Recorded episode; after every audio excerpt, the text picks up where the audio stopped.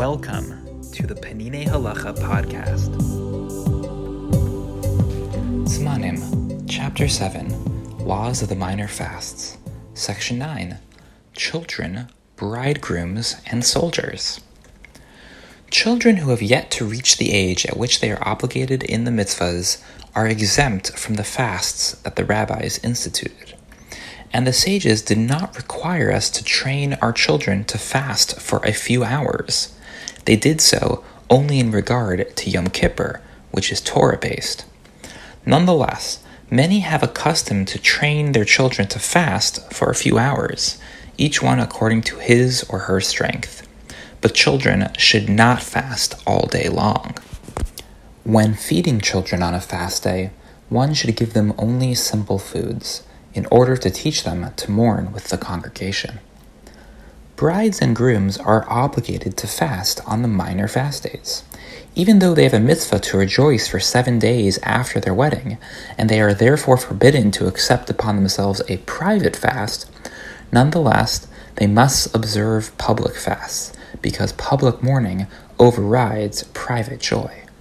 Moreover, brides and grooms have a special mitzvah to remember the Chorban, the destruction of the temple, as it says in the book of Tehillim, if I fail to raise Jerusalem above my highest joy. Im lo ale es Yerushalayim al rosh simchasi. That said, many authorities are lenient regarding Tanis Esther. The main participants of a bris milah namely the father, the sandik, and the mohel, are also obligated to fast.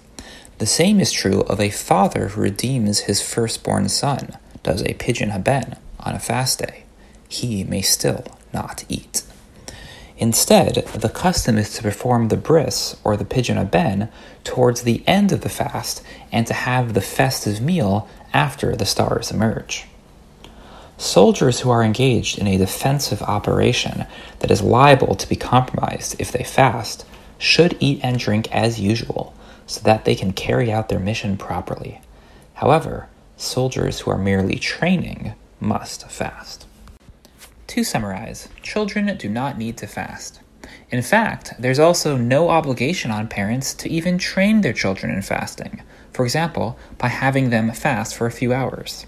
However, many parents choose to train their children anyways. That said, children should not be instructed to observe the entire fast. When it comes to Yom Kippur, however, there is in fact an obligation to train one's children in the fast day.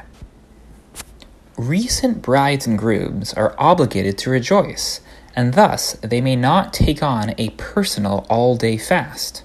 However, they are still obligated in the communal minor fast days. The same is true for one making a bris or a pidyon haben. Soldiers on any kind of defensive duty should not fast.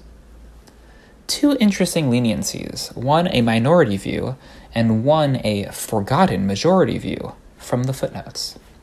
First, it's actually pretty interesting that we require bride, groom, and those making a bris to fast on minor fast days. On these occasions, there is a certain level of obligation to celebrate and to eat. And it's actually not so clear that this obligation to celebrate is in fact overmatched by the relatively light obligation to fast. This is particularly true on the minor fast days, which, as we've discussed, have a rather light obligation. For this reason, the Gra, that is the Vilna Gaon, actually concludes that these celebrating people do not need to fast on minor fast days. I imagine that followers of the Gra would act accordingly, but the Penine Halacha adds that all Jews can rely on the Gra's position when it comes to Tanis Esther, which has an even lower level of obligation.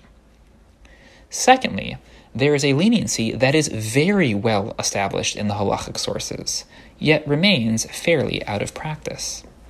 When a fast day is moved from its original date, for example, if the fast day falls on Shabbos, so is instead commemorated on Sunday, the force and obligation of the fast day slightly drops. Indeed, if someone is celebrating a simcha on one of these days, for example, a bris or a brachas, they are actually permitted to eat on that day around midday.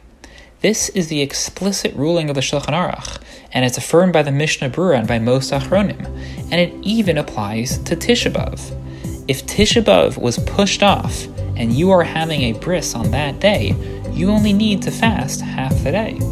Pretty interesting. That said, most listeners will probably not have heard of such a practice. Indeed, the Aruch HaShulchan writes, Nevertheless, we have not seen or heard of anyone who does this. Despite the minority view of the Gra, and despite the majority view of the Shulchan Aruch in regard to pushed off fast days, most people celebrating a Simcha today completely observe the minor fast days. The Penine Halacha podcast provides English audio of Penine Halacha, an exceptional work of halacha by Rav Eliezer Melamed Shlita. The English translation was overseen by Elli Fischer and Koren Publishers. These texts are available for free online, and beautiful printed volumes are available for purchase. The summaries and reflections are from me, Ben Greenfield, rabbi of the Greenpoint Shul in New York City. I occasionally make subtle changes to the original translation, often for clarity, sometimes by mistake.